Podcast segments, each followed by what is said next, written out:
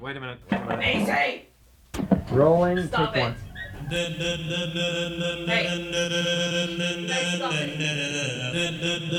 Is it going to be alright?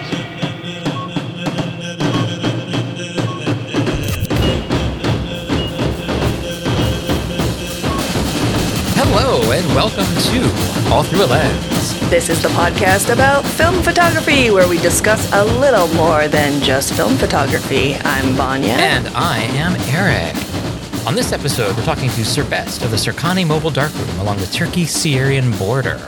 We'll also be presenting the second part of our story on Imogen Cunningham. Before that, there's a couple of photographically related songs we'd love to tell you about. And there's the answering machine, some zine reviews, and uh, quite a bit more, I'm sure. Uh, but first, Vanya, how the hell are you? oh, I am just dandy. I'm back. You're back. Okay, where where were you? Where'd you go? Uh, I, didn't I say I was going to Mexico in Dev Party? it's very possible you said that. I might have. You I don't know. have. I can't remember. Uh, so yeah, I was in Mexico Okay. uh, for a little bit, and I'm home, and I'm okay with that. How was Mexico? It was great. Um, I usually get a serious case of like the sads when uh, I come home from traveling, Yeah, that is true. You do. but I don't really think it really happened this time as far as like being sad being home. Okay. Like, it's not that my house is miserable or anything. It's just, I don't know. Well, maybe is it because you had a serious case of something else when you were in Mexico? Yes. Yeah. Yeah. So um I have this kind of like rule or I guess this is just like how I feel about Montezuma's Revenge. If you guys haven't heard of it, it's uh when you either drink water or something uh that is not maybe like margarita ice. I don't know something happens when your body fucking hates you and it tries to unload everything that's inside of it. Yeah, it's called giardia. yeah, in any way possible. I want to say that on an average, if you go to Mexico, you're going to get it either, I would say, one out of five trips or four trips. That's just kind of how it is. And I think this is like my fourth or fifth trip to Mexico without being sick. So it was uh, it was my time. I I had I have to pay my dues, and hopefully I'll be good for the next four trips. I, I I hope so. I think that's how food poisoning works. Yeah. I had a 24 hour bug. It sucked. My body felt like I was thrown off a building. I had body aches. It was awful. But I'm very, very thankful that it wasn't COVID. And then also, it just lasted about 24 hours. Yeah. And then I started to feel better. Uh, unfortunately, that took a full day of shooting uh, away from me. So I did not shoot as much as I would like. I basically shot one full solid day, and that was about four or five rolls of 220. That's a lot though. 220 is, is big film. It was gnarly. It was so gnarly. I was like running back and forth, and like I had a towel and changing film on the beach. It was a lot. I have a Um, question. Is gnarly good or bad? because like a lot of times it's bad. And if from context I get like okay, that's gnarly, that's bad. But now like you seem like it, you're using it like well it's it's mildly inconvenient. No, it's intense, like gnarly, like, oh shit, that's like rough, you know? Is gnarly always bad? I guess, but not like in a like bad, bad, bad way, but it can be pretty bad. So is there like a gnarly scale? Like this is like the There isn't first, nar- so on the gnarly scale, I would say this is probably like a three or a four, Okay. and like that's only because I am fucking lazy and it's a point break. You have to swim really, really far against current, and it is constantly like pushing you around. So I'm like swimming the whole entire time, and then swimming back out, climbing on rocks, getting out, drying the camera, opening the housing. Okay. taking the film out, putting new film back in. Like it's it's a lot for 30 shots. It really is, but it's obviously worth it. That's why I fucking do it. Yeah. So I'm that's why I'm like That's why it's on a three four on the gnarly scale because it's it's a uh, labor of love. Is there something above gnarly, like worse than gnarly? Like what? Say you get to a ten on the gnarly scale. I don't know if it goes that high. I'm just assuming. So instead of eleven, this is the next step of gnarly. Like what's I what's post gnarly? I would have to say that it has to do with the way that you say it. Oh, okay. So it's it's say something is pretty bad, but not like really bad, and that's just gnarly. It was Yeah. it was pretty gnarly today. Like, oh, dude, I like was skating down the road and I got the speed wobbles, fell off, and oh my gosh, I have this gnarly scab, like that's all the way down my back, and it's just like full fresh meat Okay. action. So that's like what five on the gnarly scale. Mm, I would say like a seven. Okay. Say if that person was then hit by like a metro bus, would that would take it beyond a typical gnarly? What would how would that would be said? I probably would change it. I would probably go, yeah, dude, it was like super heavy. It was like way gnar. So it's gnar. so it's like it's so bad you can't even say the full fucking word. Yeah. Shit. Okay. now on the opposite end, you'll say things are sick and so Yeah. sick. So obviously sick is one level, and then so sick is like a whole other fucking level. Yes. Is sick kind of a counter to gnarly? Like, could you say, How are you today? It was your day sick or was it gnarly? it would be more like, hey, how was your day? And they're like, oh, yeah, dude, like I did this, this, this. this. I'll be like, oh, sick. That sounds like if it's rad, Yeah. you know, I'd be like, oh, like if it's rad, then it's sick. That But if it's like sense. heavy or like bad, then it's it's gnarly. Great. So if it's rad, it's sick. If it's heavy, it's gnarly. Yes. You guys all on the same page here? Cool. yes. I've always wanted to have an accent. Uh, okay. when I lived in Memphis, huh? I I had a really hard time understanding people, but I really wanted to have. I was like, oh, dude, Southern accent, that's so rad. I just, You know, you, so you have an accent. it's so sick. It is sick. It's so, I- I- it's I so agree. sick. The Southern accent See how it's like a is- positive is thing. sick. Like, oh, accents are sick, dude. So, you, you have an accent. well, that's the thing. Like, I didn't realize that. Like, But you thought everybody had an I- accent but you? yeah. Okay. and I was like, oh, okay. Wait a minute. I have one too. Yeah. yeah, you do. I feel really embarrassed right now.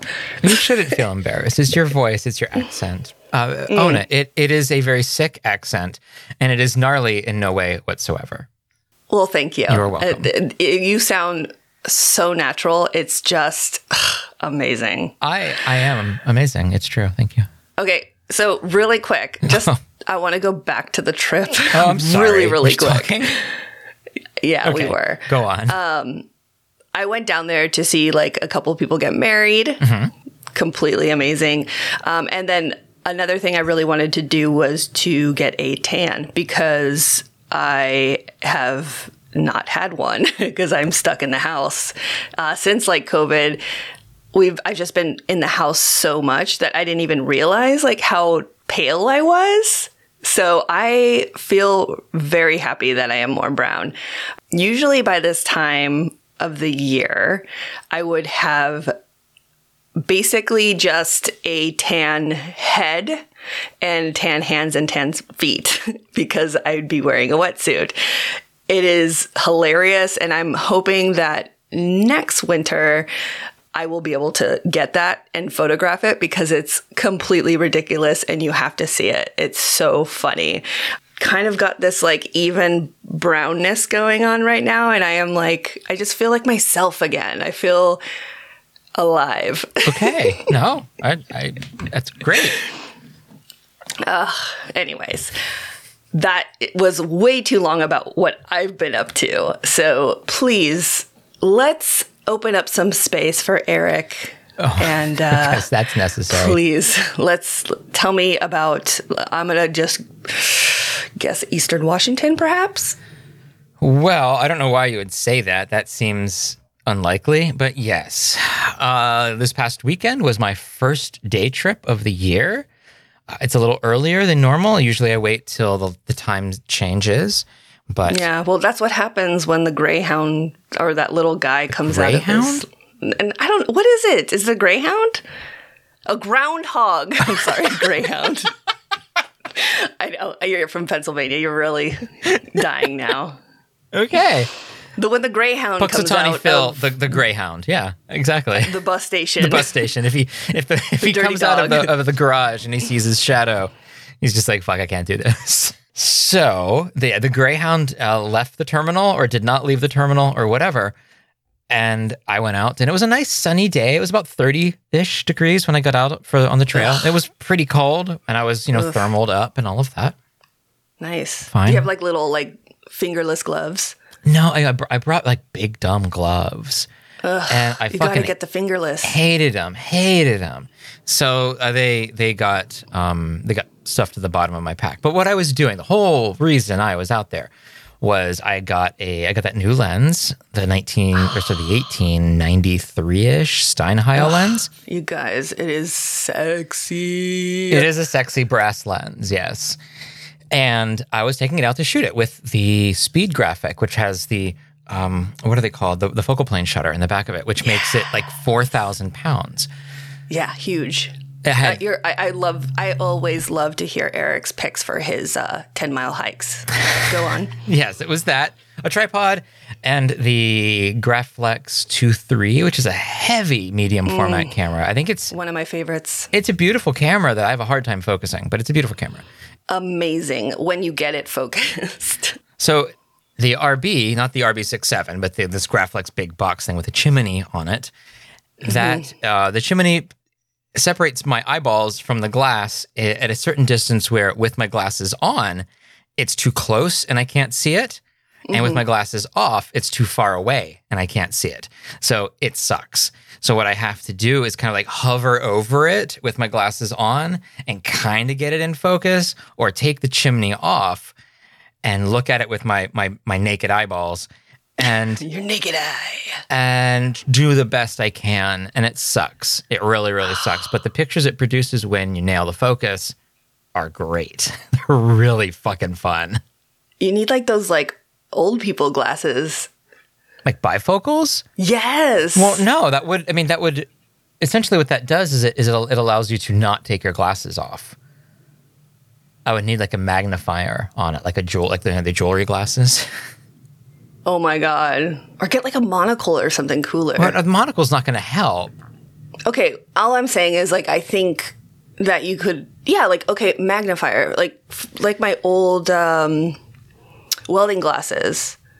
And they have magnification. I mean, they're just like safety glasses and they have magnification on the bottom. Right, but then I would lose So my if you just go No, but you go to the doctor and you're like, "Look, I I need prescription glasses, but I also would like some sort of magnification for for photography." I'm sure people do it. I mean, a lot of people have to do it. The only thing I would really need to do would be shorten the chimney by about three inches.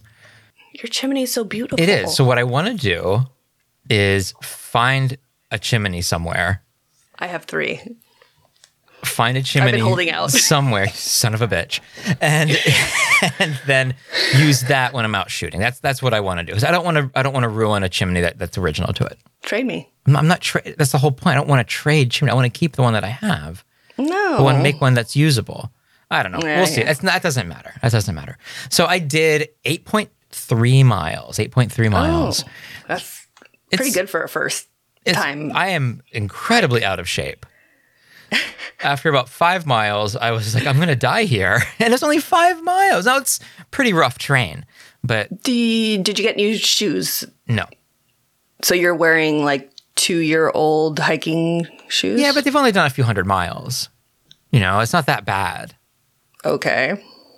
So they're okay. They're okay. Um, the only thing I could really, my feet weren't hurting. So the only thing I can really think of is that I'm, I'm just really out of shape. Well, that and I'm assuming did you did you weigh your pack? How Oh, my pack was like 4,000 pounds. okay, so that could pro- probably be Yeah. So one of the what I'm working, gnarly. what I- way. is. Oh, is that gnarly? Yeah, that's gnarly. Shit. Okay.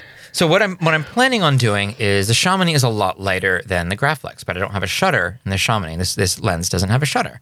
So what I'm doing is I am making a slip-on ND filter so that I can shoot it without a shutter, and so it'll slow everything down to you know a second two second exposure that I can do by just uncovering the lens and covering it back up.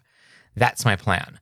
Now I'll have to take into things like reciprocity failure. I'll take that into account here and there for certain emulsions, but not honestly, not much. So I'm not really worried. I just every time you say that the R word, I just think of the when we were trying to write that episode. I yeah, I have I've blocked that from my memory. I assume uh, it was great. It was fun, and we did it, and we moved on. yeah, we did. Okay, good. Wonderful. So that's that was how I spent, you know, the last weekend and I will be developing those photos kind of have a little bit and we'll see what comes of those. No promises. It was using three cameras I rarely use and a lens that I've never used before. So I wanted to I wanted old glass. Yeah. Yeah. That's what I wanted. Yes. Yes. We usually go out and like something funny, but we don't have anything. I mean, you're funny. Thank you. Say say a joke. I don't tell jokes. You don't have any jokes. I don't tell jokes. Do you know me to take? For oh, I got a really good one for you. Did you hear the one about a priest, a rabbi, and I don't know. See, I can't even begin to make make fun of it. I can. I can't even make a joke about a joke.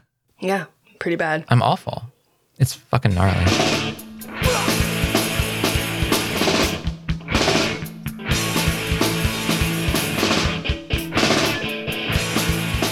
Each episode, we put on our coziest house slippers and our firmest, thickest cardigans.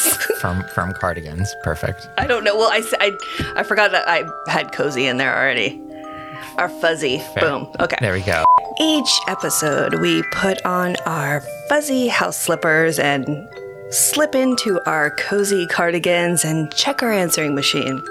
We ask listeners like you to call in and leave us a message answering whatever weird ass question we come up with. Let's see what we have this week. Well, what we have this week is what advice would you give your younger photographic self? Ooh, I like this one a lot. Oh, well, All a lot of people did. We had a number of, of people, a, a number, could be any number. We don't know. We can't Did you have to cut anybody? no. Why don't you just push the button? Hello, you have reached 774160.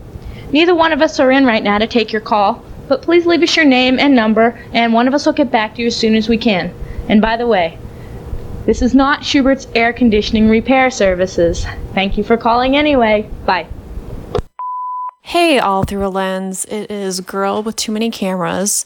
My younger photographic self isn't too much younger since I just started about four years ago, but the biggest advice I'd give myself is don't worry about what other people think and just focus on what makes you happy. I spent way too much time thinking, well, other people shoot this or develop that, and I should be doing that same thing.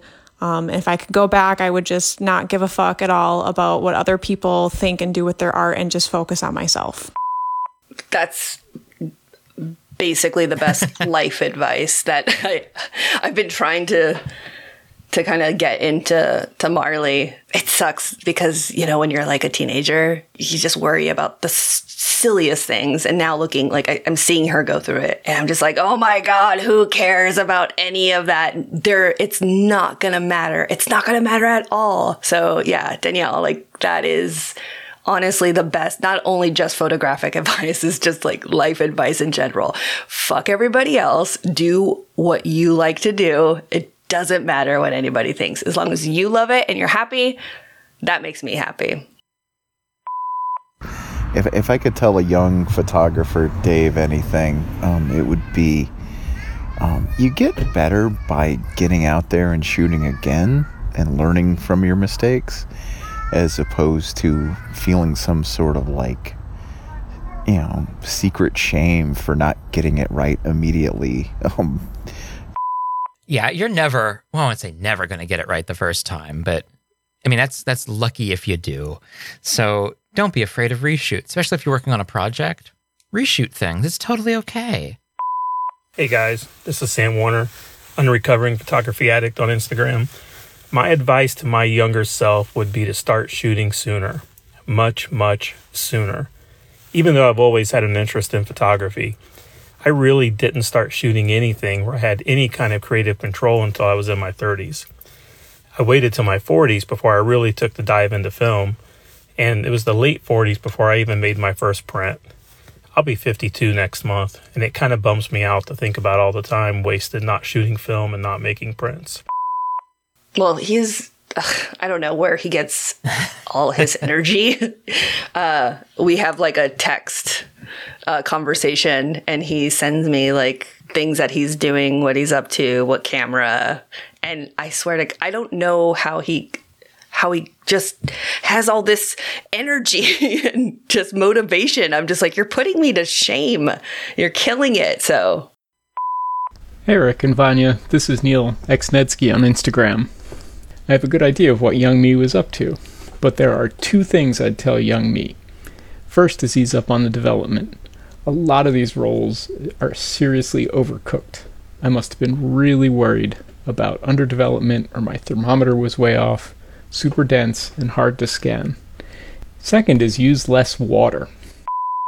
Absolutely. He does go on and, and he did talk about the Ilford method essentially. And yes, we are big advocates of the mm-hmm. Ilford method. And that's a good advice good advice for photographers of any age. I still see people just running water over film for like 10, 20 minutes. Fucking stop it. I know. I, when we uh, visited Soda Springs, we went to the like actual soda thing to like get soda, out Springs, of the Idaho, where whatever. carbonated water naturally comes out of the ground.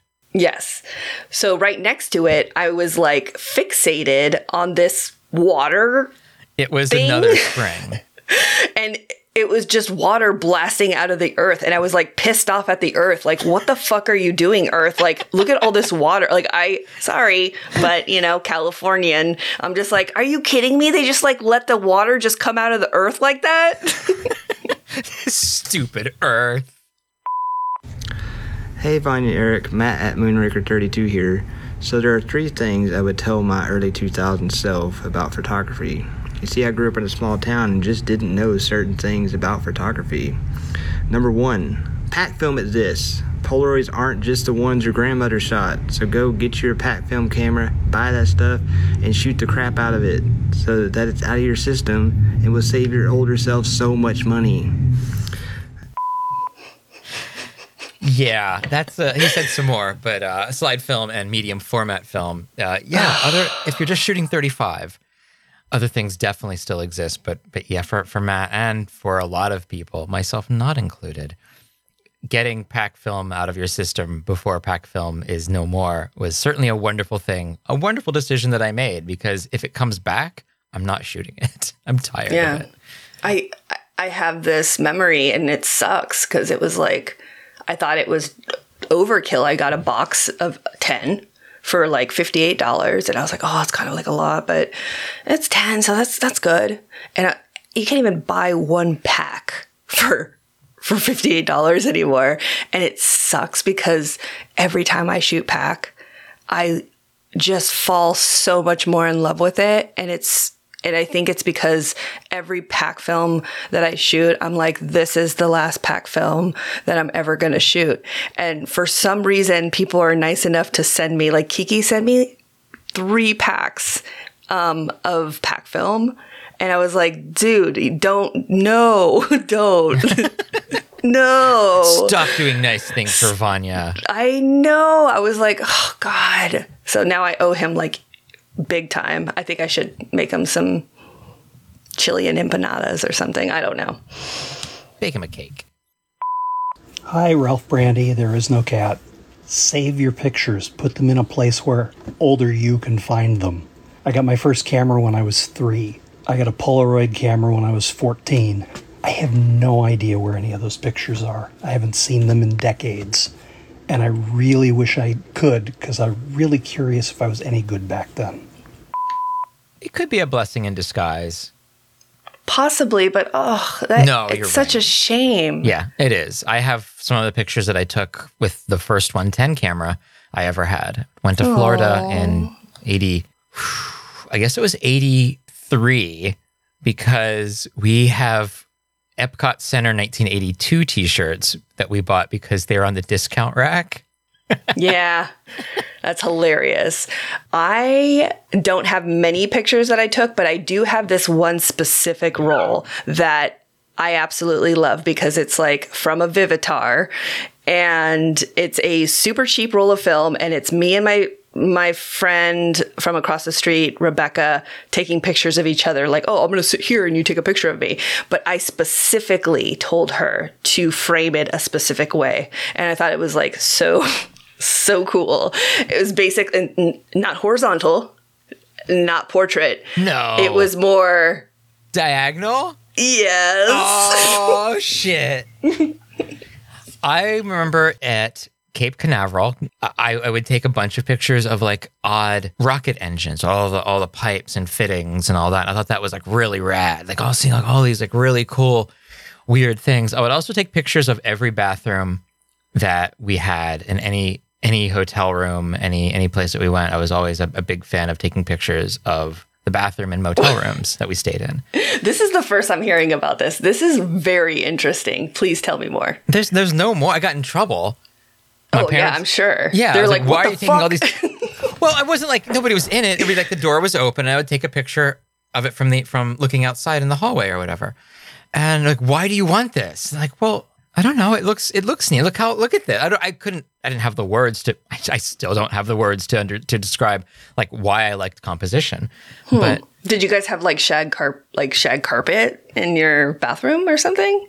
Or did you not like the shower curtain? it was a motel. No, at your own house. That's why you took pictures of No, I don't. It was just different. You know, I mean, bathrooms are so different everywhere you Yeah. go. And so, like, you know, you go into the regular motel room, every motel room is roughly the same, especially in the 80s. But the Mhm. bathrooms were just a little different. Some of them were modernized, some of them were still back in the 50s. And so Yeah. it was it was something interesting. I don't know. I was a kid. I was like 10 years old, not even. You know what was a big deal for me in hotel bathrooms when they started doing that like weird uh, shower curtain curve. And you're like, oh, I Oh, got like extra square footage now. I want also, it was so weird to me that there wasn't like a rubber like curtain. It was just cloth. And I always was like, so I'm just gonna wet it. yeah, it's um, you learn about wicking. When I, I when I was growing up, we had one of those "don't touch the walls of the tent when it rains" tents. Mm. So I learned about wicking at a very early age. if I could give any advice to my younger photographic self, it would be: do not touch the walls of the tent. Hello, photo friends. This is Nick with the Right Eye Dominant podcast. Don't be so damn afraid of criticism. That prevented me from doing so much when I was younger, and it's only recently when I just don't give a bleep anymore. But that's my advice. Does Nick know that we can swear? Wait, can we swear? Yeah, we can. Good. Actually, my mom would be mad because I didn't cuss in Spanish. uh, yeah, don't be afraid of criticism if that's what you want. If you are searching for criticism or you have a friend who you can be critical with and who Yes, can be critical like with honest, you, yes. absolutely, that is essential, I think, to making yourself a better artist person, even having somebody you can trust like that. The flip side of that is, of course, people who just assume that you want criticism and are just like big dumb dicks about it.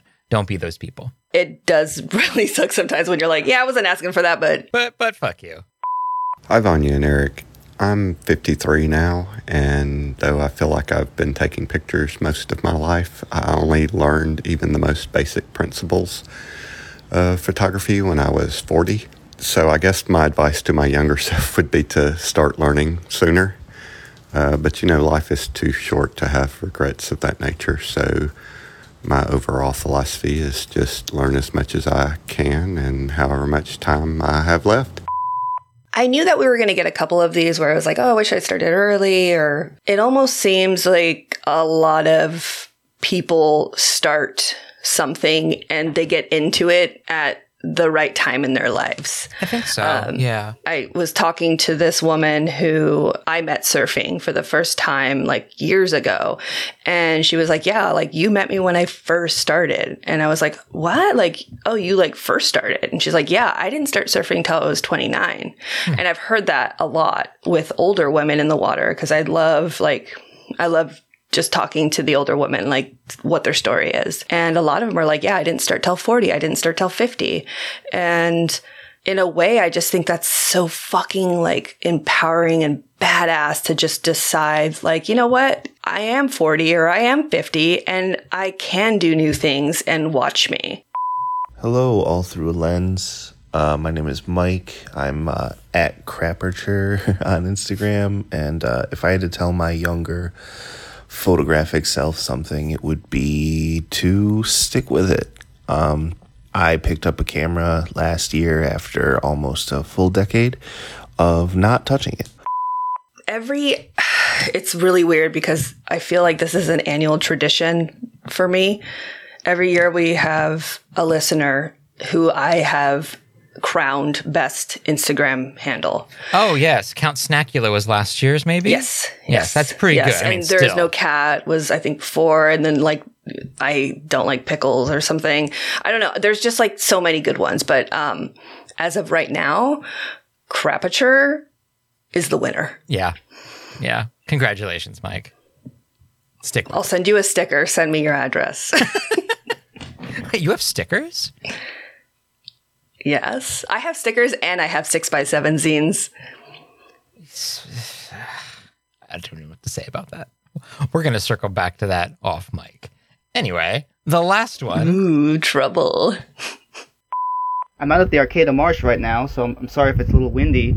And uh, it might be a little echoey too, because I'm in a bizarre concrete structure, some derelict thing, that uh, type of thing that Eric would take a photo of.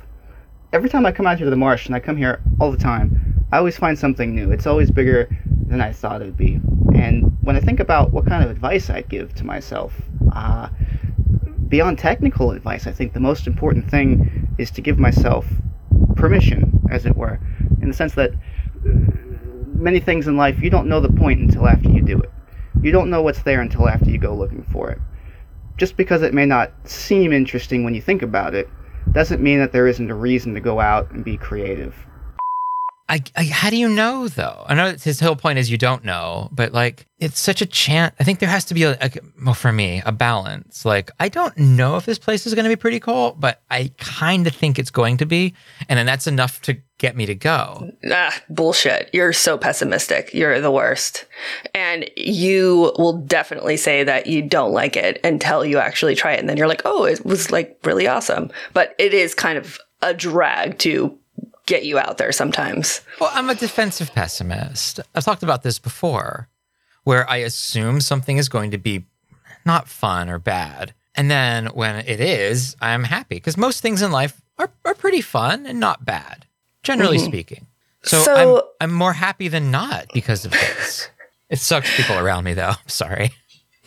Yeah, well, I mean, over the millions of years or whatever, women have existed as uh, second class citizens. We have learned to conversate with our menfolk in a specific way to get them to think it's their idea. Well, I don't know what, what we're talking about. So um, there we go. I mean, all you, like Robert said, something that you would shoot. You're like, oh my gosh, there's like this like abandoned like wood structure in the middle of the field, and it's like windy. The grass is moving. Oh my gosh, so good. Okay, I'm not sure who we're making fun of at this point. So thank you, everybody, for calling in. We will give our own answers on the next dev party. Mm-hmm. And we already came up with the next question. Yes, what is Boom, the next? boom, boom. That's a lot of excitement you've got going on there. What is the next question? Sorry, It's okay. medication's kicking in. what non photography things do you pack in your camera bag? Extra points for weirdness. It's true. What is it? Tell us. Tell us now.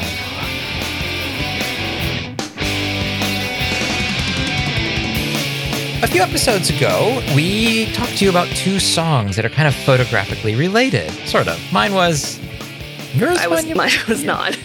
not not quite. It's sort of. Anyway, we want this to be kind of a reoccurring segment, and we since we don't have a title for it or any kind of intro for it, this will serve. We have two songs again, and now this time, both of our songs have something to do with photography. Eric, Yes, Vanya. I would love to know what your pick this week is. Please tell us. Well, anybody from Texas, and pretty much that's kind of it. And I'm not from Texas, so it's not kind of it. But uh, they're aware of a singer songwriter, kind of folk, kind of country, named Guy Clark. He was friends with Townes Van Zandt, who all of the cool people out there know. You probably don't know about Guy Clark because you're you're cool enough to know who Townes Van Zandt is, but not cool enough to know who his best friend was. I see you. Guy Clark Guy Clark's first album, Old Number One, is possibly the best debut album ever released. But we'll Mhm. be talking about his last album, the album he released uh, a few years before he died. So on the album, the album is called My Favorite Picture of You. Guy's wife was named Susanna, and the song is about her. The picture on the album cover of is him holding this picture of Susanna. Mhm. And the picture was taken when Susanna was well. Let's I'll, actually I'll just I'll read what what uh from an interview that that Clark gave. Um, is that how I have it set up?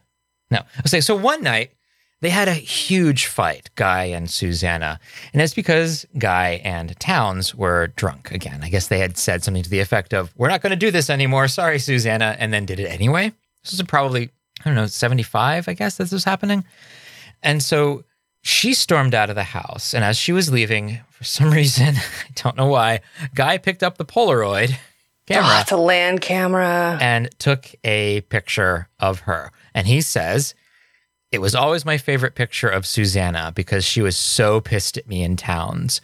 We were just being drunk assholes and she'd had enough. From the minute I saw it, I was like, Yep, that's Susanna. She was livid.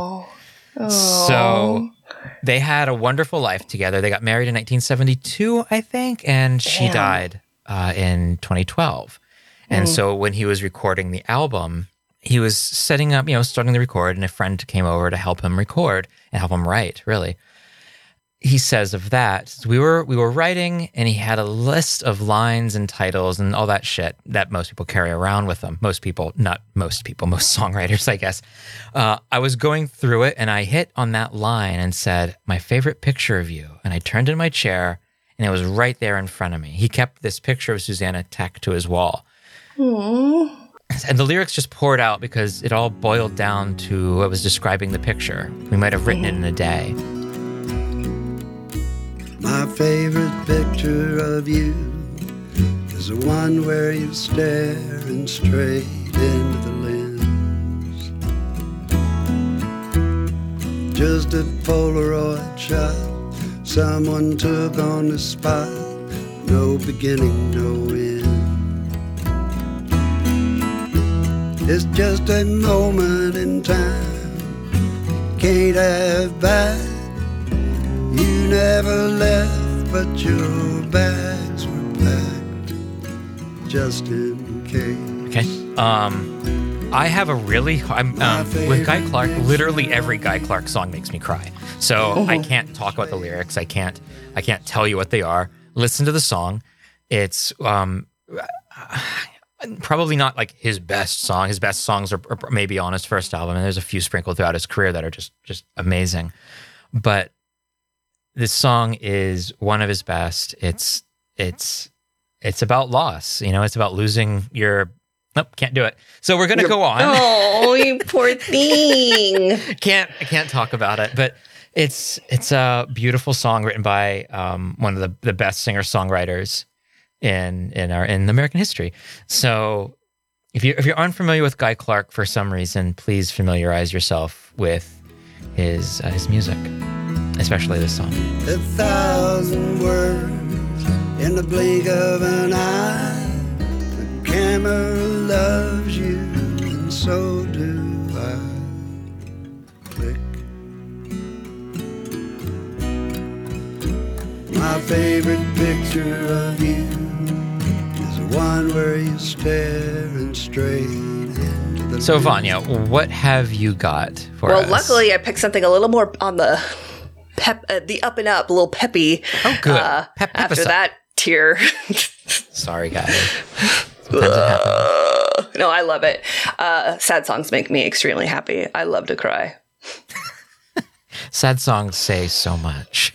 I decided to get a little new school here, but it has something that is very, very special to me as well. So I picked I Turned My Camera On by Spoon, which is a newer band, which usually I'm not really into, but I it's a it's a bouncy, it's like a fun it's a walking in your neighborhood or walking down the street with mm-hmm. headphones on kind of song. Like it's like I live in New York and I walk to work song. Like, bah, bah, you know, okay, put it in, put it in so you can hear what I'm talking about. Okay, it's got a little funk to it.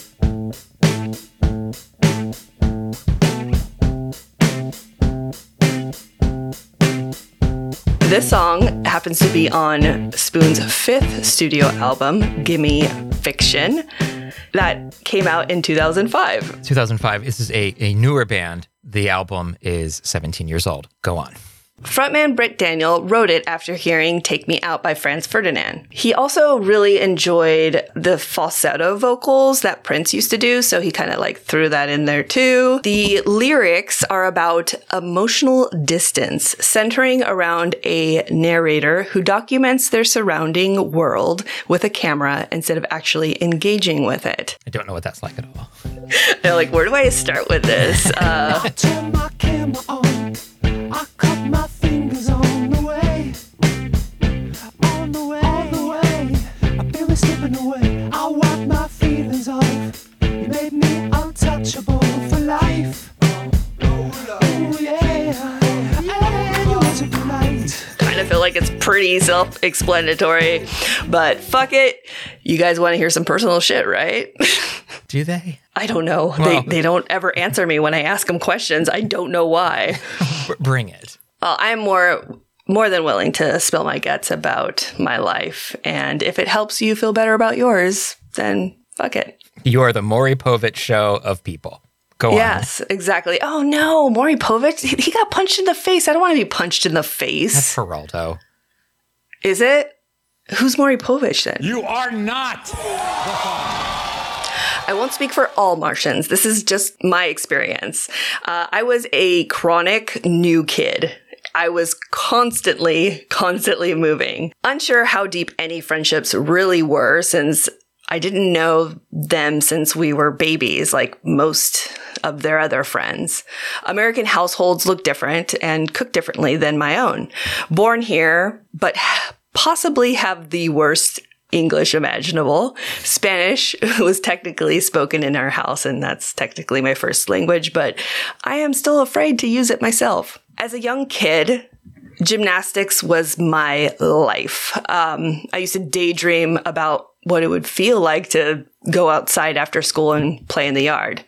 Uh, but I also was really obsessed with gymnastics, so eh. Unfortunately, that abruptly ended, and that really was a big, uh, like all my purpose in life kind of just dissipated at like 11 years old. Um, feeling like a pariah in every new school, I had to tense my body when I walked into a new classroom because the teacher would try to pronounce my name and it would always be like Vania Stuppa. Always a few snickers from the new classmate from the, my new classmates. I knew what they were thinking. Stupa sounds like stupid. I've even had a teacher say that. I'm going to be Vania stupid forever. If only I had some sort of shield that I could use to protect myself from people and the world, but still experience it in a way that makes me feel comfortable. So when the camera finally reached my hands, a Minolta, everything seemed to get easier and more comfortable in my life. It was and still is the perfect tool for my weirdo little inner child to experience the world safely. So, on our next episode, Vanya will be doing some uh, what we call solicited advice. If you need some, hopefully, photographic, try to make it photographic advice, email us. This is email us at allthroughlens.podcast at gmail.com and we'll pick one and Vanya will take her best swing at it.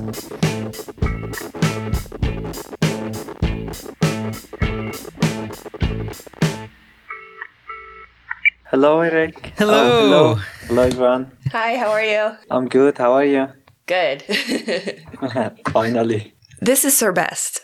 He's a film photographer living in Mardin, Turkey. He runs the Sirkhane Darkroom, a mobile darkroom project servicing refugee and local children on the Turkish and Syrian border. So, for a, a bit of background about yourself, can you tell us a little bit about how you arrived in Mardin, Turkey? So yeah, I'm originally from Kobani. Kobani is a, like a border city on the Syrian and Turkish border.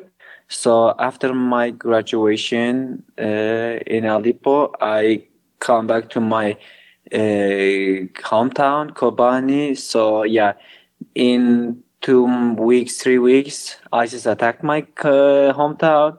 So I had to, uh, I, I forced to go to Turkey. So yeah, so after I come to here here to Turkey, I started like working as a photographer with with some NGOs, and yeah, one day when uh, I moved to Mardin, I got chance to meet Sirkhane. Sirkhane it's a social circus school for children who are affected by war. Uh, so yeah, I started working as a volunteer in Sirkhane, and after that, one day we went to one area. It's called Station neighborhood. It's a neighborhood. So people in Station, I mean, they are from different backgrounds. They are from Syria, Turkish, Kurdish, Arabs. So I mean, they've been like uh, neighbors for many years, but they never communicate to each other so we so we we got an idea to use analog photography as a language to bring children together and empower them and make a project about participation of children mm-hmm. with photography so yes this is how we got the idea of our project Sirkhane Darkroom. So in the beginning of the project, we started in the station. Then after like receiving feedback from the parents, we yeah we noticed that uh, there is like a transportation issues. The biggest issues uh, in our project is transportation because here uh, most of the refugee people after the war in Syria, I mean, they had like a lack of insecure here in Turkey because they, yeah, they are now in new place. So they mostly, usually, they don't send females to the workshop because of the transportation. So this is how we get an idea to change our program into uh, mobile, like a traveling uh, darkroom. So in the beginning, we changed our program into traveling dark room We had a container in Sirkhane. So Sirkhane Darkroom, it's a project under Sirkhane Social Circus School. There was like a very empty container in Sirkhane. So we changed it our yeah, we we changed the container. We we turned it into darkroom. Mhm, Like a like a shipping container? I mean, it was used for like a library, flying library container. Oh, yeah, So, library, okay. Yeah, it Yeah. been it never been used for a while. So we changed it into dark room. So each seven months, I change my place from like from city or from village to village. So luckily, uh, time by time, I'm opening fundraising like for donations because my project is non-profit project. So uh, people around the world they are donating uh, for our projects. So from the fundraising, I I, I got a second-hand caravan and I turned it into darkroom. Mm. So now I'm traveling from village to village. I'm making workshop with children, so they learn all the darkroom,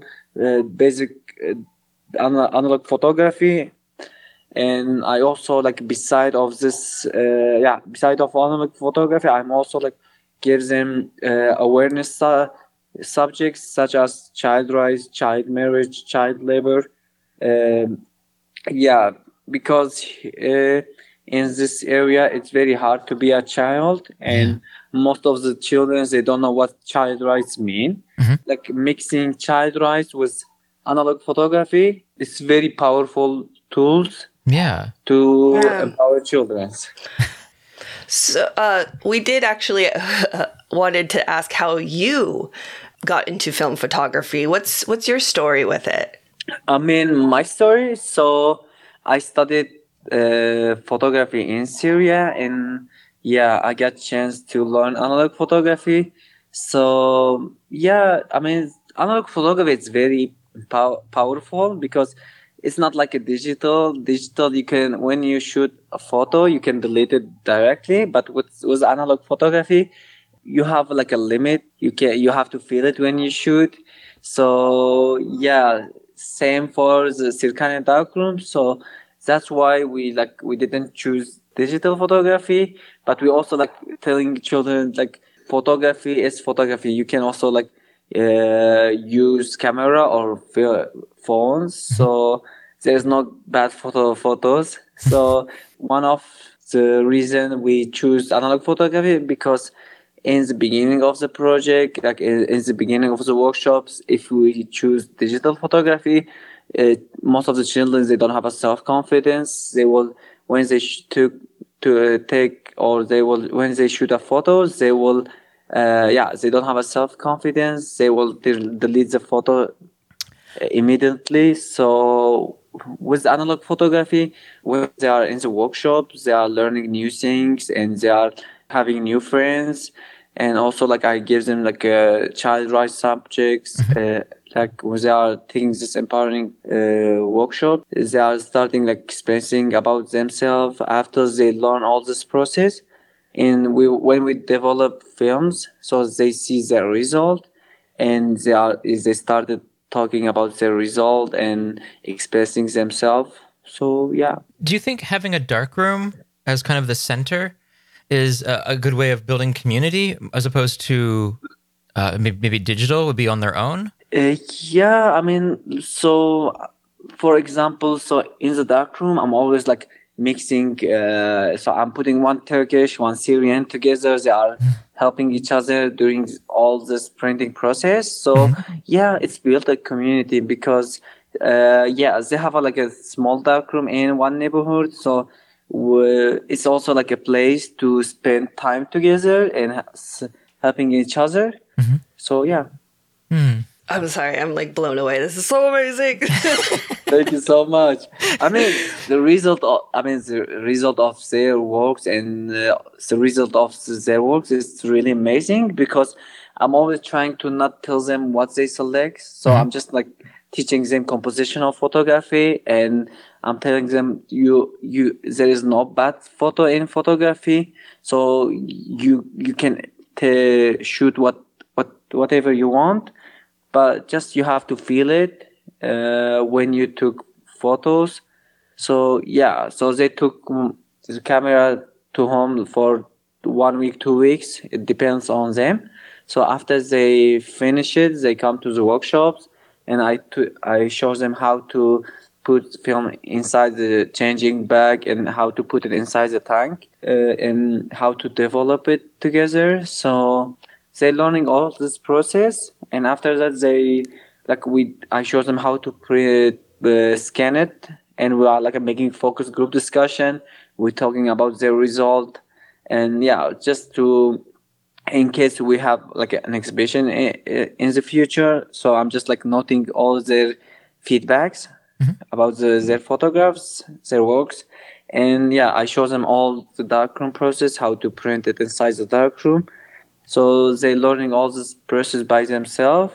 After they learning all the all the process, so I'm just like uh, being I'm just like uh, watching them and being beside them if they need help. So they do it all by themselves. what is like the typical age that you work with? I mean, most of the age uh, it's from seven to seventeen. Okay. This project is about actually about the children. So children are I mean they are the behind of this project. So I'm just like supporting them. So it's running by them. And also like uh, our social media photo photos they are, are selected by them. So they choose choose they select selecting the photos. Also, I mean, le, uh, before seven months, we had a, pho- a new photo book. It's called "I Saw the Airfly." It's also like selected by them. So uh, it's about celebration of childhood. So mm-hmm. it was partnership uh, it was MacBook partnership. Mm-hmm. So I will tell you the story of this book. I mean, in the beginning of the COVID nineteen. So I mean, usually I al- I'm always like opening fundraising campaign for the project to continue the project.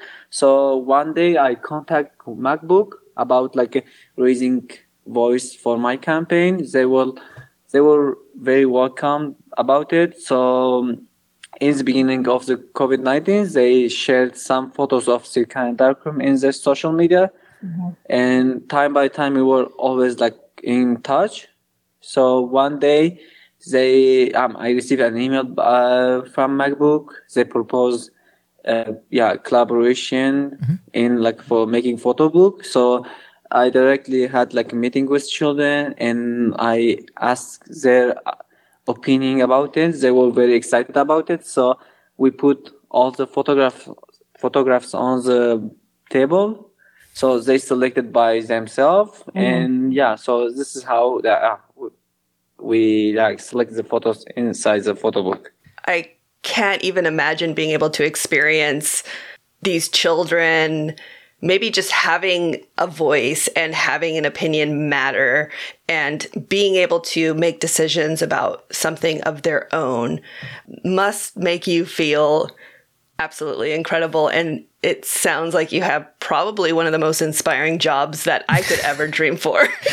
yeah i mean this is it's i mean this is my motivation like uh, the voice of children. So yeah i'm always like uh, this is how this is why i'm continuing this project because i'm always like getting inspired by them and seeing new result by them. So yeah i mean they are always inspiring. Thank you so much. Uh, what what kinds of kids normally come to the dark room? So I mean, most of the, the children they are from different backgrounds, and they have a, like a, they don't have like they cannot access to this like culture workshops. It's, uh, I mean, most of the reaction in the beginning they are, they think it's not for free, so they are asking how much is, is the workshops. So Mhm. after I told them like I'm I'm explaining to them it's for free uh, they participate workshop. So yeah, they are from different backgrounds: Kurdish, Arabs, Kurdish from Iraq, Kurdish from Syria, Turkish. How many boys compared to girls like in a, in a in a full class you would say? So I'm always trying to like to make half half. So Do you have to talk to parents often to try to convince them that it's not a scam and it is actually free and you have to kind of show them around to make them more comfortable? So some of them they are saying like it's uh, they don't believe it it's for free because here also it's economically we have like a in Turkey uh, economic crisis. So most of like uh, analog photography uh, equipments are super expensive. S- They think it's like uh, not real. So after th- I explained to them and I invite them one day to participate in the workshops just to know, see, and how our communication with children and how we took children's uh, thought very seriously. So they are also starting like getting improved and their communication getting improved with their children. So yeah, so and also like when we teach them child rights, uh, child rebel, child marriage, children are also like sharing sharing it with their parents. So also like their communication with their own children are getting improved. Great. Oh, good. What kind of things do you find that the kids photograph? They are always like sharing with us like their really uh, true private moments inside the house, outside. When they are like outside, they are playing playing with their friends. Uh, so yeah, they are sharing with us like really true moments of their lives. Uh, yeah, so this is also like was one of our uh, goals in the project because uh, yeah, after Syrian crisis, there's like a lot of media or like photographers. They are like showing the the world, uh, yeah, how to be a refugees through their own eyes, but it's not, yeah, it's not always true. So we want to like give a child a camera and let them share their words with us. So yeah, it's not about like uh, always about sadness or about like being refugee. It's uh, about sadness. So Yeah. yeah. Well, you mentioned uh, chemicals being very expensive in, in Turkey Yeah. and photographic supplies. How do you how do you get them? it's, yeah time by time it's getting very high so at the moment i'm having i'm having like a, a project with unhcr united nations refugee uh, mostly i'm like opening fundraising from the fundraising people are like supporting me or like uh, i'm having collaboration with like for example mac so mac so from the fundraising i'm like buying films and ca- second-hand cameras or like new cameras because it's also very hard to uh, find new compact cameras here in Turkey. So I'm usually like uh, buying second-hand cameras. So yeah, that's just how it's work. What do you think is the future uh, for the for the Sirkhane darkroom? Fu- The future is traveling with caravan to like the most needed area, especially in the villages, because uh, they most of the children in the villages they cannot access to this cultural workshops. Uh, yeah, so so I'm planning to continue with the villages at the moment and maybe in the future. So we are planning to maybe go to the neighbor countries, for example, in Iraq or like Lebanon. Traveling is very inspiration for us because we are really like um changing children rights with uh, ch- children ri- lives with uh, mobile because yeah, we are reaching children through the mobile. Yeah. I would really like uh, to be able to share this with all our our listeners who love analog. How can we help over here? I usually like opening fundraising and also like people.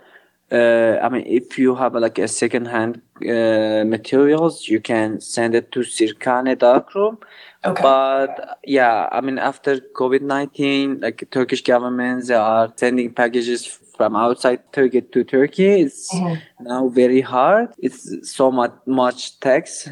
And yeah and also like um, we have like a volunteer program. So we are always very welcome to photographers art- artists to share their works with children their thought about like photography to children and teach children something new about photography. So it's we are very yeah we want like people from different backgrounds they come and share their uh, knowledge about photography to, with children Well, we'll definitely have all of the links up in our show notes. So if you guys want to check out just this amazing work that he's doing, his website kind of explains a lot of it. You can get the book uh, on the website as well and a little bit more about the darkroom. So definitely check that out. And thank you so, so much for taking the time to talk with us. Thank you so much. Thank you so much. Have a good night. Yeah, that's it. Bye bye.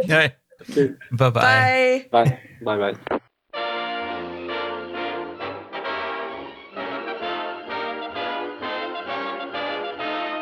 Previously on All Through Lands, Imogen Cunningham, born in Portland, raised in Seattle, opened a studio to shoot emotive portraits. Her free time was spent photographing her naked friends.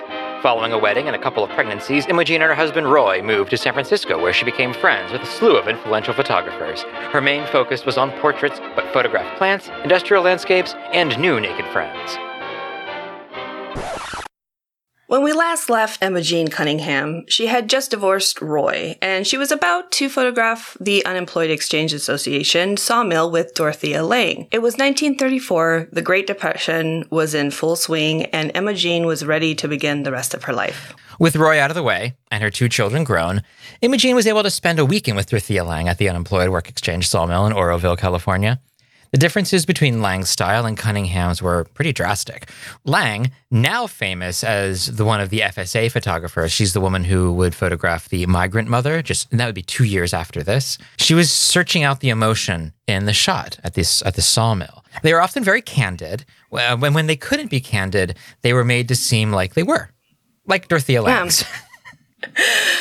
Well, Cunningham, on the other hand, didn't even attempt to do such a thing. The few photos she took were well done portraits, composed nicely and with a full cooperation of the person being photographed. As we mentioned in the last episode, Imogen had taken a picture or two like Lange's, stolen pictures, she called them. They were candid and without the consent of the person in the photo, and that didn't sit very well with her at all.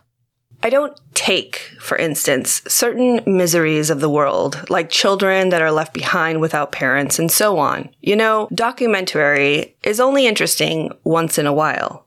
If you look at the whole book of Dorothea's, where she has row after row of people bending over and digging out carrots, that can be very tedious. And so it's only once in a while that something happens that is worth doing. She would go on to reiterate There should be a little beauty in everything. Her job with Vanity Fair found her photographing famous people in and out of Hollywood. There was Herbert Hoover and Gertrude Stein most recently. Her portraits were gaining a lot of attention, and she was hired here and there as a freelancer. With many of these, she experimented with double exposure and even a photo montage not too far removed from Claude Cahun. She'd fall back on the same style when she was commissioned by Mills College to photograph visiting musicians. There are a number of such double exposures of harpists and accordion players from 1935. Though she enjoyed the work, she had to take the jobs to make ends meet. One of her subjects was Helene Mayer, an Olympic fencing champion who was expelled from Germany for being Jewish. They became friends, and Imogen photographed her extensively. Returning from the 1935 Olympics, Helen gifted Imogen her first medium format camera, a Zeiss Super Ikonta B. Prior to this, her daily shooter was a Graflex 4x5. Two years later, her son Rondal loaned her his 35 millimeter. She shot a few rolls through it around San Francisco, but found the format to be much too small and returned to the Ikonta and then later the Rolleiflex, continuing the square format through the rest of her life. Looking back on the work she made at this time, a time of being on her own again after nearly two decades, you can see that she was almost struggling to find her place. By 1940, she was photographing color shots for Sunset magazine, just like Ansel Adams was at the time. Color film had recently dropped in price, and this allowed those who couldn't otherwise afford it the chance to experiment with it. But even the lower prices were much higher than black and white. And with the onset of World War II, commissions for her work were drying up. Because of the divorce, she had to leave the family home and she settled in a much smaller place, too small for a darkroom. This meant that she had to borrow darkroom time and space from friends. It was incredibly inconvenient, especially since she didn't drive. The portraits and what little commission work that came her way barely paid the bills. My jobs are for the most part more disappointing than any period of my life. She wrote to a friend at the time. And I cannot turn them down because I must eat. But I must also do something else. She had been managing to put a little food on her table by charging on leave servicemen a bit to have their photos taken. And with her smaller camera, she took to street photography. By the end of the war, she had already produced some of her more famous shots. These included Tea at Foster's, a photo of two women in a diner sitting opposite each other, as well as double image Sutter Street and Fillmore, depicting a street scene reflecting itself in a storefront window. In 1946, Ansel Adams invited her to teach a class in portraiture at the California School of Fine Arts. Her tenure there lasted only a few years, but she formed lifelong bonds with her students and took inspiration from her fellow instructors. Also at the school were Dorothea Lange, Minor White, Homer Page, and her old friend Edward Weston. In 1947, she moved again, this time to a cottage, small but large enough for a darkroom, which she built herself in the already cramped basement. A back bedroom was her office, and her living room was her studio. It very much mirrored her first cottage studio back on First Hill in Seattle. Once again, in the thick of it, and with the new inspiration from students and faculty, Imogen began going on field trips. There were excursions with Hansel Mieth and Alma Lavenson to places like Bodega Bay, Ferndale, and Rough and Ready. She'd visit Echo Lake and the Sierras, exploring all she could of what was left of California's wilderness.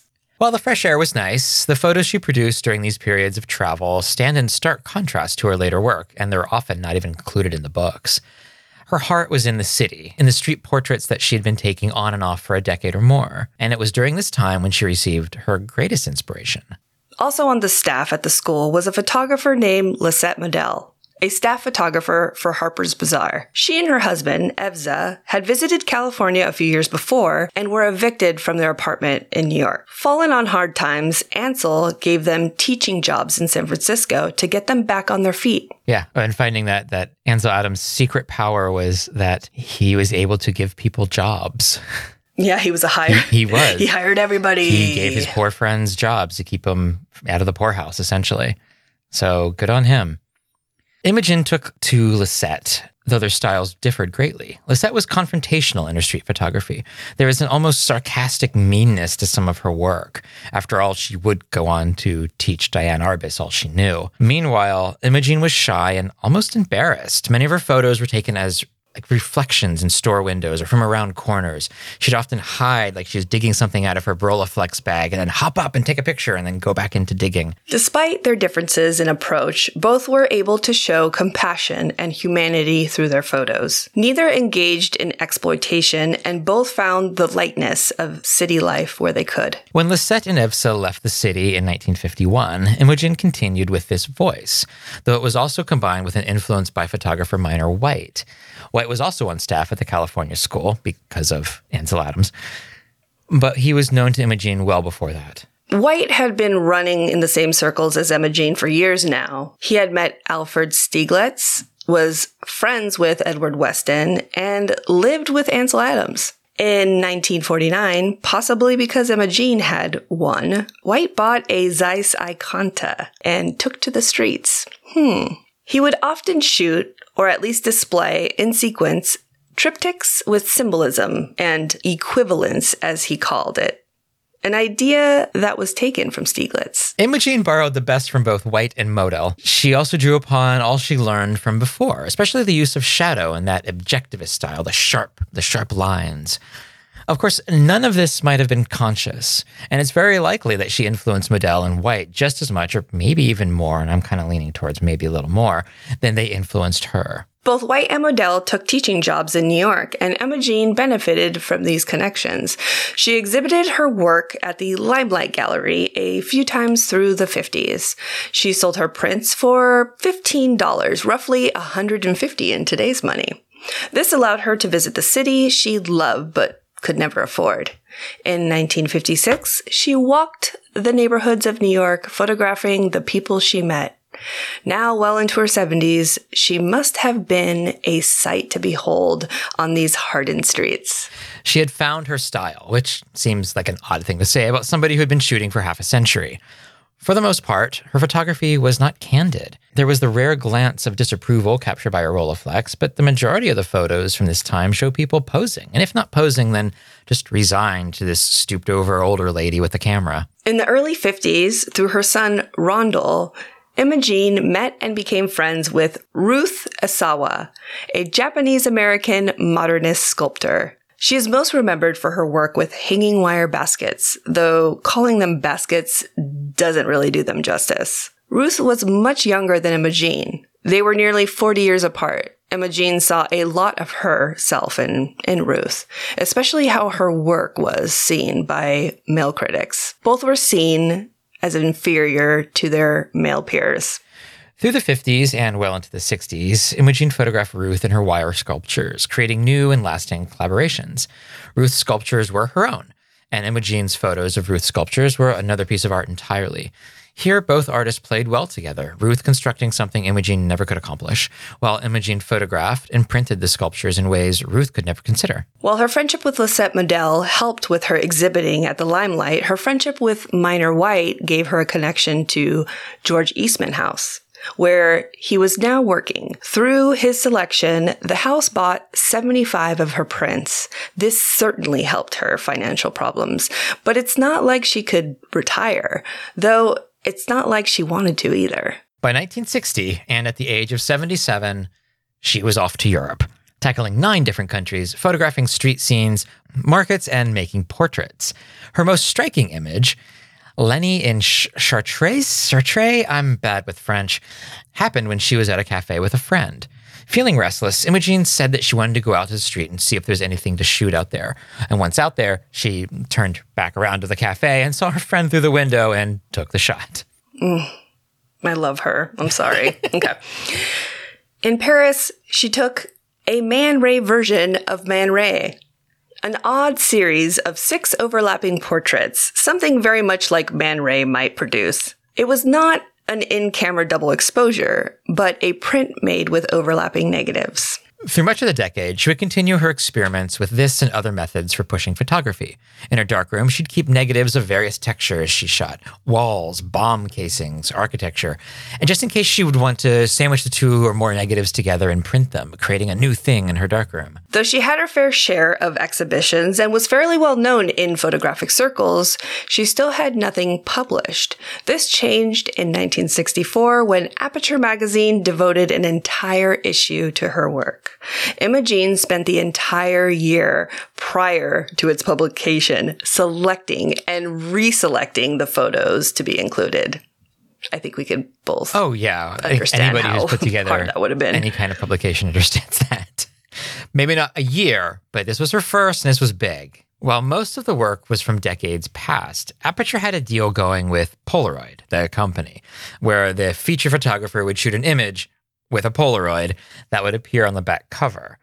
Imogen struggled with this assignment. She went through various Polaroid emulsions over and over. This was the first time she had ever even used a Polaroid and just didn't get it. Writing to Ansel Adams, she complained. Herewith, I am giving you notice that I am practically dropping dead from overexposure to Polaroid. I can understand that. Quite a number of people have seen my tries and quite a few people like them, so I have decided that I will make you a visit with a pocket full of them. Though frustrating at first, she was falling in love with the format. I would like to work more on this. She continued to Ansel. I find it so fascinating with people that I run myself ragged and make a shot or two of everyone who comes within my gate. She was finally successful. Choosing a Polaroid, she took of a shirtless black man lying on her patio. She wanted this image for the back cover, but Minor White, who was arranging and sequencing the photos for the issue, thought it might be too, as he put it, full of power and arrogance. Instead, he went with a portrait taken through her window of her neighbor Jose. It was the safer of the two choices. For the cover, White selected a photo of one of Ruth Asawa's sculptures. The magazine contained 44 of Imogen's images, and it was released to universal praise. She was finally in print and happy. But around her, the country seemed to be falling apart. The civil rights movement had come to San Francisco, as did the anti-war movement. The early hippies were growing out their hair and taking to the streets in protest, and Imogen was there for all of it. She photographed civil rights marches and naked games of Twister, the hippies on Haight and Ashbury, and pinned peace symbols to the strap of her Rolleiflex. As a people, it seems we have made war our way of life. She said during a 1968 lecture. Nationalism and its partner racial prejudice are accepted by the great majority of people, or so it seems to me. Perhaps this is not really admitted, but look at us, wallowing in feelings of hate and superiority. It is difficult in the idealistic situation of an art school to talk about racism and prejudice. But if we reach down in ourselves individually, we will probably discover some or even many kinds of prejudice. As the 60s came to a close, Imogen began to consider her legacy.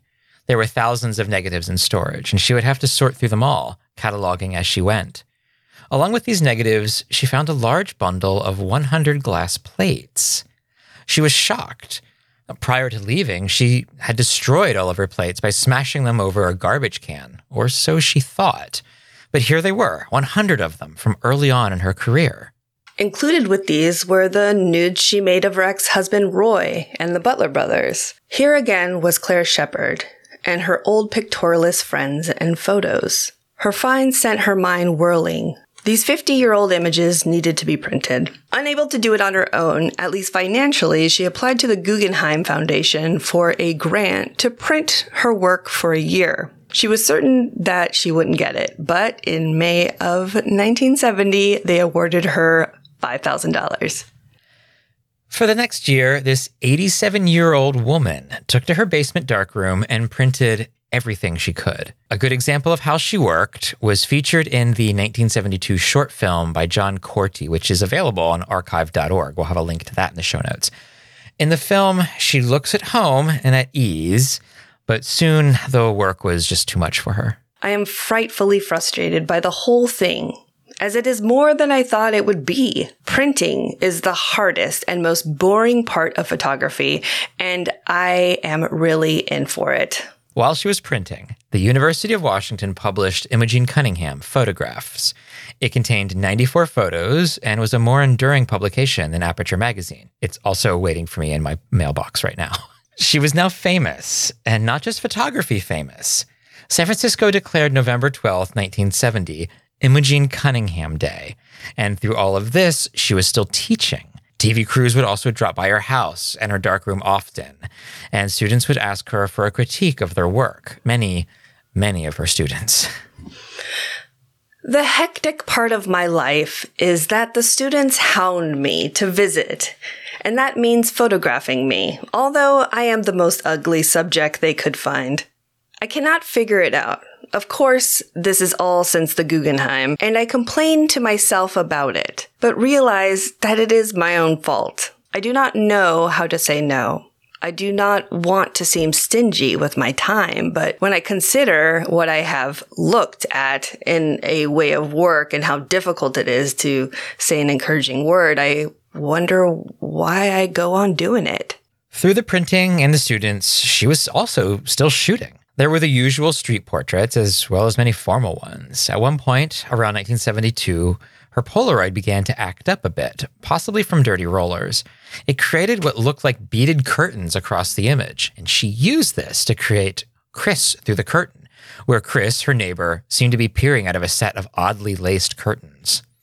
She also continued a project which she later called Heads, Legs, Hands, which used doll heads and arms to create odd and unsettling pieces. They're like almost nothing she had created before. In the several books that we have of hers, almost nothing is really mentioned of these photos, despite all the books at least having a few images of them in them. One source mentions them in passing, explaining that Imogen provocatively expressed her sentiments in a group of still lifes created with dismembered doll parts, the mutilated heads and limbs connoting the horrors of warfare. And maybe that's what she was going for. I, I, don't know. That was possibly her intent, though. Just, I don't think she's really ever talked about them. When she turned 90 in April of 1973, a gigantic party was thrown for her at the Golden Gate Park. Several hundred people showed up. In her honor, galleries across the country exhibited her work, many as solo shows. And at 90, just like at 70, it may have seemed like a great time to retire. Uh, what more could she do? And really, what more did she have to say? That summer, Morris Graves, a painter known for his modernist art, wrote her a compelling letter. His words made it sound like he was ready to die. I'm going to do my, my best dying Morris Graves. Like us all, I suspect I am undergoing changes that are beyond my comprehension. I am tired of life, and I understand less and less. But it would somehow please me, I think, if you were to take a fine photograph of me. They both grew up a generation apart in Seattle. Maybe there was some connection because of that. All he wished was to be photographed by her, and she obliged. She made the trip to Loleta, a five hour drive up the 101, and where my sister Karina used to live. she wanted him to wade into a nearby lake, but he refused. But when she returned home, she superimposed two negatives, one of Morris and another of that lake, getting her way in the end. Uh, incidentally, the Morris Graves, himself being obviously so close to the grave, lived for another 28 years. But, but sure, have the 90 year old come out and photograph you. In 1974, the University of Washington published another monograph, simply entitled Imogen, with an exclamation point. It was a catalog of her show at the university, but contained a number of photographs not widely seen before. Nearly half of it was devoted to her early work, and many from the plates she had just rediscovered. In the book, from time to time, she added short memorandums under the images. Captioning one of her nude photos of Roy on Mount Rainier, Imogen wrote, This was made in 1915. When I was first married, you could never chase a naked husband around Mount Rainier today. Challenge accepted. By 1975, all of her archival and organizational work was more or less complete. In February of that year, she created the Imogen Cunningham Trust. Everything was numbered and dated and marked with her name if she printed it herself. But if it was printed by somebody else, she wished it to read, To hell with you. This print is as good as if Imogen had made it. but that was too long. Having published two books, she wished to do a third. But when going through her work, she threw up her hands. This is boring. I took all these pictures a long time ago. Why don't I go out and do some new work? She would be like, how old? She was like 93 at this point, yeah. Oh my God. Fucking ama- like amazing. Like how? Can I just have like uh, can I just have I'll sleep all day long for the next 30 years if I can live and shoot when I'm 93. So it was possibly because of the work she did with Morris Graves, who was not exactly elderly, obviously not, uh, but he was old enough, sure, that convinced her to begin a new project that she called After 90. Writing to a friend, she described it. I am doing a new job now, photographing people who are old. I have been given an unfair dosage of years. I say unfair as it is almost more than I can cheerfully endure. I am not cheerfully philosophical, but rather overly critical of the things that seem to be happening, not in our work, but in our social system. Ever the same old complainer. Yours truly, Emma motherfucking Jean. Sorry. A complainer, perhaps, but she knew exactly what she wanted. We're going to do a book. She told her assistant photographer Tom Ekstrom. It's going to be called After 90, and it's going to be about old people.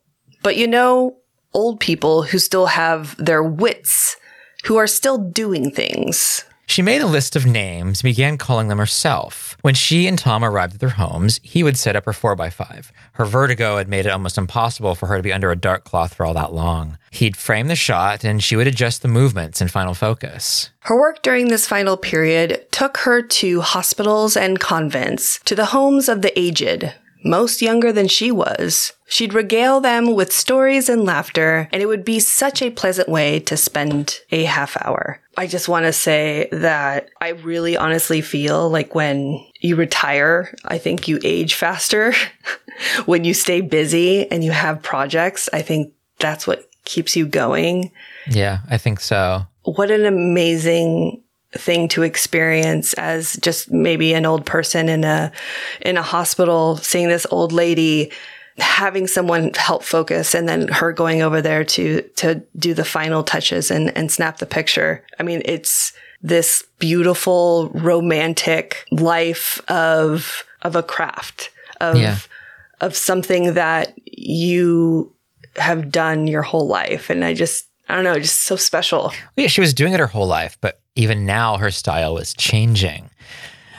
Or I guess maybe she was changing her style because I think this was very deliberate.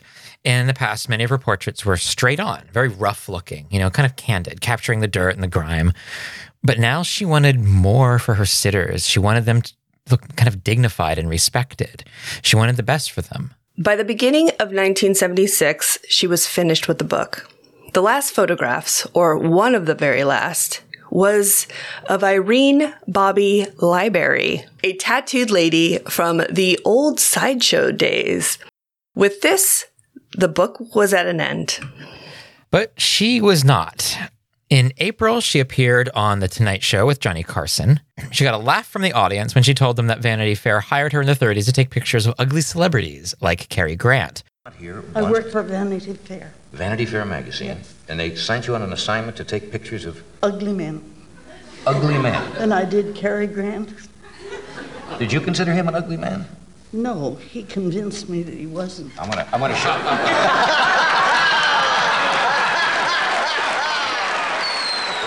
Though After 90 was complete and sent off to the publisher, she knew that she would not live to see it, and this depressed her. I think it goes to what you were just saying that she had a project keeping her alive. That's probably why she started a project so late in life. Yeah. And now she had nothing to, no, no project in the works. She Yeah. began looking for rest homes and she considered live in nurses. She was still able to get around, you know, when at the time of Carson, but after she was done there, she was getting older fast. Uh, that more than anything, she was finished. Her work was finished and uh, her life was finished. Don't cry. When I was writing this, I, I kept adding different parts to talk about in her life because I didn't want it to end. um, so she died in June 20, on, she died on June 24th, 1976. A memorial party was thrown for her at Golden Gate Park. Uh, filmmaker and her friend Ann Hershey described the celebration. I was impressed with the assortment of friends Emma Jean had collected through the years straight, hip, gay, all types, sizes, and colors.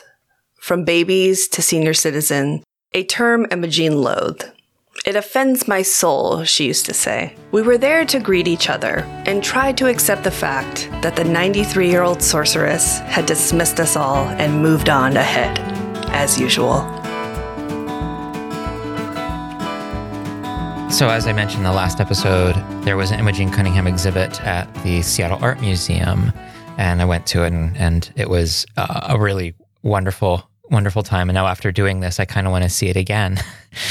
um, it has moved on, though. It is now uh, in LA at the Getty, going from Seattle to LA. Uh, from Washington to California, like Imogene, but also Seattle, like me, and LA, like you, Vanya. I know. I think you need to fly down here. I So just might. uh it's it actually already started. It's uh it started March 8th and it ends June 12th. So we do have some time. A lot of time, yeah. I've been talking with Alan about going Mm-hmm. and he asked like, "Oh my god, we should go to this." And I was like, "Uh yeah, we should." But I kind of feel like I want to do like a field trip. Like a all through a lens field trip. Let's go and um meet up and go see this exhibition together. Yeah, if that can happen, which I don't see why it can't, but if it can, we will have more information about that in the future on social media and, and on the on the podcast. We will definitely give y'all a heads up.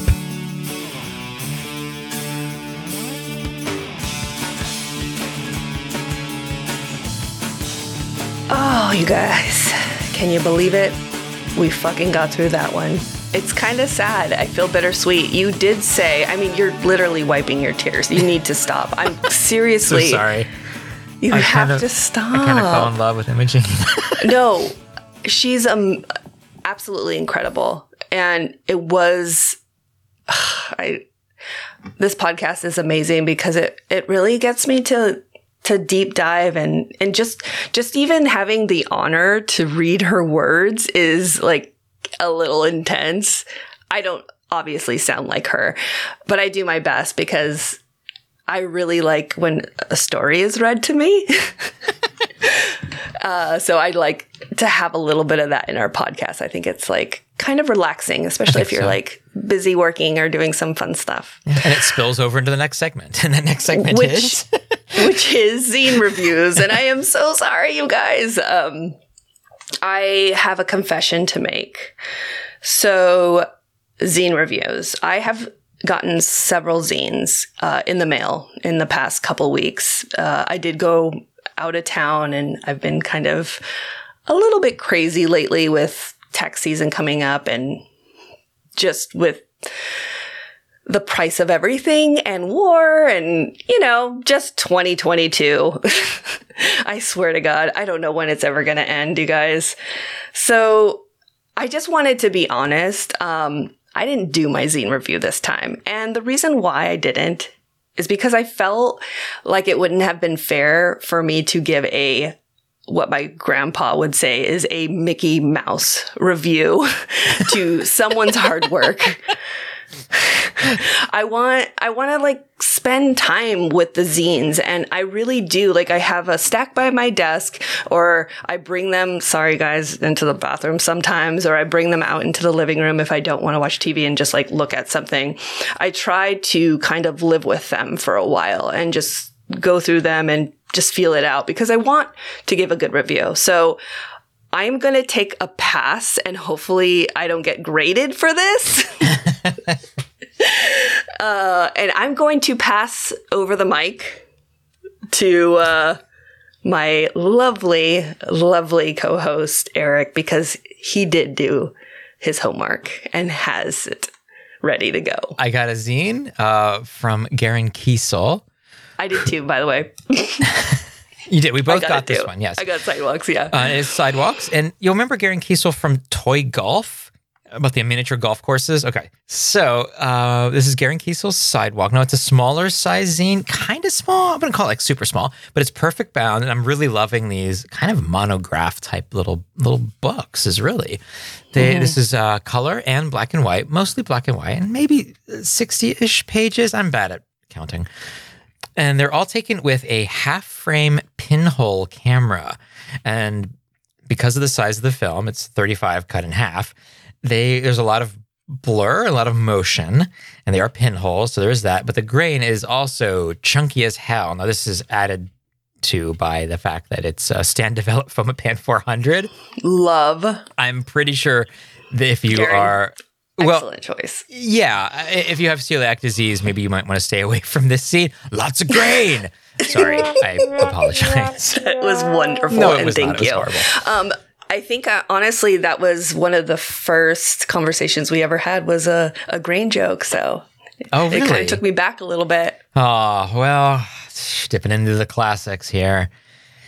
So it's mostly being shot on Fomapan. There is a weird, like wide variation of black and white feels here. I don't I don't really know why, and that's so interesting to me. Uh, the color is it's um what is it? I think he said it is is Fuji Superia 400, which is a wonderful little color film. He develops it in C41 for some reason. I'm not sure why someone isn't using E ECN2, but it does have that lov- lovely washed out C41 feel to it. And so it's mostly a kind of a stroll through a neighborhood, but it's it's a very dreamlike mm. Nightmare-ish stroll. I don't want to mean that in a bad way. Kind of like the, the good nightmares, the ones you wake up from going, wow, I was fucked up. Kind of fun. And that's what this is. I wouldn't say it's fucked up zine or anything, but there is a Americana-ness to it, which is always a little terrifying to me. Maybe that's me. I do enjoy the crispness of some of them and the haziness of others. So you can and should pick this zine up. You have to get it from Garen directly at grain underscore or underscore die. And he really lives up to his name in this grain or die. He chooses grain, by the way. Yeah, He does. I fucking love it, dude. Grain or die. That's just it's beautiful. And so, since you don't you didn't uh, have another zine here, and we usually do film photography zines, I'm going to kind of slide this one in here real quick. This is Charlie from Casual Science from Themselves Press, and they've got this wonderful little collage zine. And I know I'm saying it like in a diminutive way, and it's absolutely not. The way they print, uh, the way Themselves Press prints is so good for being literally done in like a bedroom. I am in love with this press. Everything they do is wonderful. And now the quality, because I think they got a new printer, and it is great quality. And that the I, I love collage. It's, it's where I started with with zine making, and I dip into mm-hmm. it once in a while here and there. And it's Same. wonderful to see it. You can tell it's analog done. I mean, there's rips and there's tears in it. Love it. Themselves Press has a Patreon that uh, for every if you if you have it every month you get sent a new zine at one of the levels, and this was one of those zines. So I'm not sure if it's going to be released in general, but I hope so. And if it's not, definitely check it out and check out you know obviously follow Casual Science and Themselves Press on Instagram. And thank you Charlie for making such excellent fucking zines.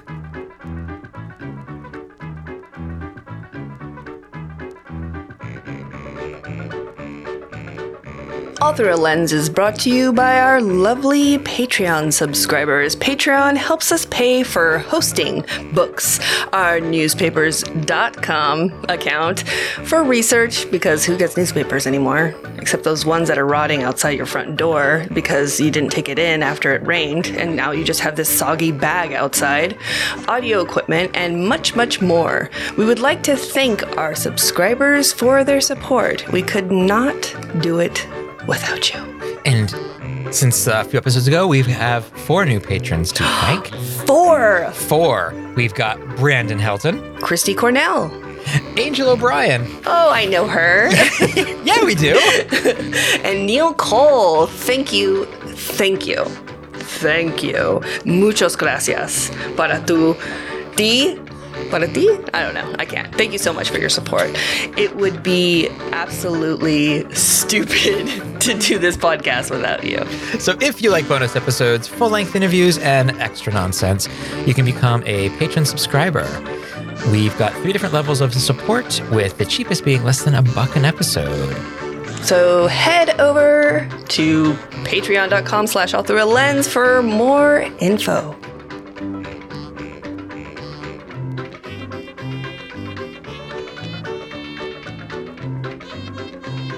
So we're coming to the end of the episode here. We always say that. It's always true at the end, isn't it? We're Not never lying exactly. about that. What does the next week look like for you, film photographically speaking? Oh gosh. Okay, so I made another Instagram because why not, right?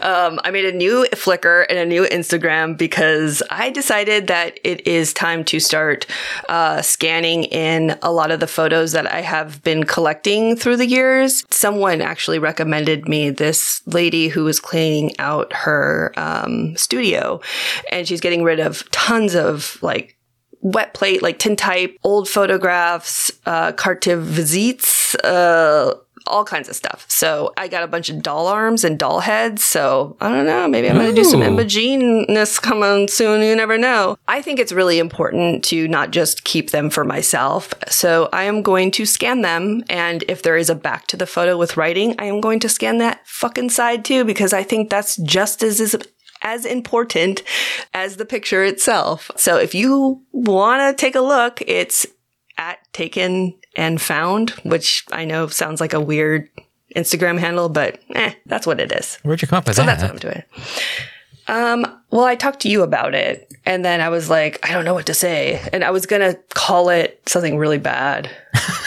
and then, uh, I was like, well, how about like taken or something? And I don't think we, we, we mutually did it. Or did you, are you, are you going to take I'm not. No, I'm not. I, know that I was involved though, and I wanted to be involved you again. Okay, I do like to kind of tag the picture if it's from a certain city, especially if the like the a lot of the Carta divas, cart, a lot of the CDVs will have the town because that side of the CDV is usually like absolutely gorgeous with a lot of different kinds of uh, unique details. So, yeah. That's what I'm doing. What about you? I, I don't have. I don't have really any plans, hard and fast. I will be developing all that stuff that I shot last past weekend. Mhm. That's that's kind of it. I don't have any any real plans. Yeah, I, I wish I had a more exciting life, but unfortunately, I I do not. uh, but developing and then kind of assessing whether I like this brass lens. Uh, probably spoiler alert. I do probably. but I do want to. I'm gonna have to get the tickle tent out and do some X-ray shots, or maybe make a dark room at work, um, which I guess is something I'll be doing. But there we Well, go. you're kind of you've been talking about that for a while, so that's that's probably So it's, it's a possibility that I'll do that, but it's also work, and I don't know if I want to be there extra time. So. I don't know, but that's about it. nice. Yeah. Up next on Dev Party, by the way. No, for for up next on Dev Party, we have a question mark. So where Yeah. you, where you're going with this? I'm I'm very excited to learn what we're doing on next Dev Party. Glass plates, obviously. Okay, let's do some glass plates. Yeah. We both have J Lane dry plates. No. Or you have zebra. I have zebra. Or zebra. I, oh, sorry. We'll see you in a week for that. Is there anything else you are dying to say? yes. Okay, good. Gracias por escuchar All Through a Lens. If you'd like to contact us, we're at allthroughalens.podcast on Instagram. By email, it's allthroughalens.podcast at gmail, and we're at all through a lens on Twitter. Remember when I said that I was on uh, TikTok? I kind of forgot that I had TikTok for a while, so maybe I'll get back on there. I don't know. I need some help. I need friends here to help me do TikTok dances, so send me a message. You can also check out our lovely, lovely show notes on All Through a Lens. Vanya is at Surf Martian.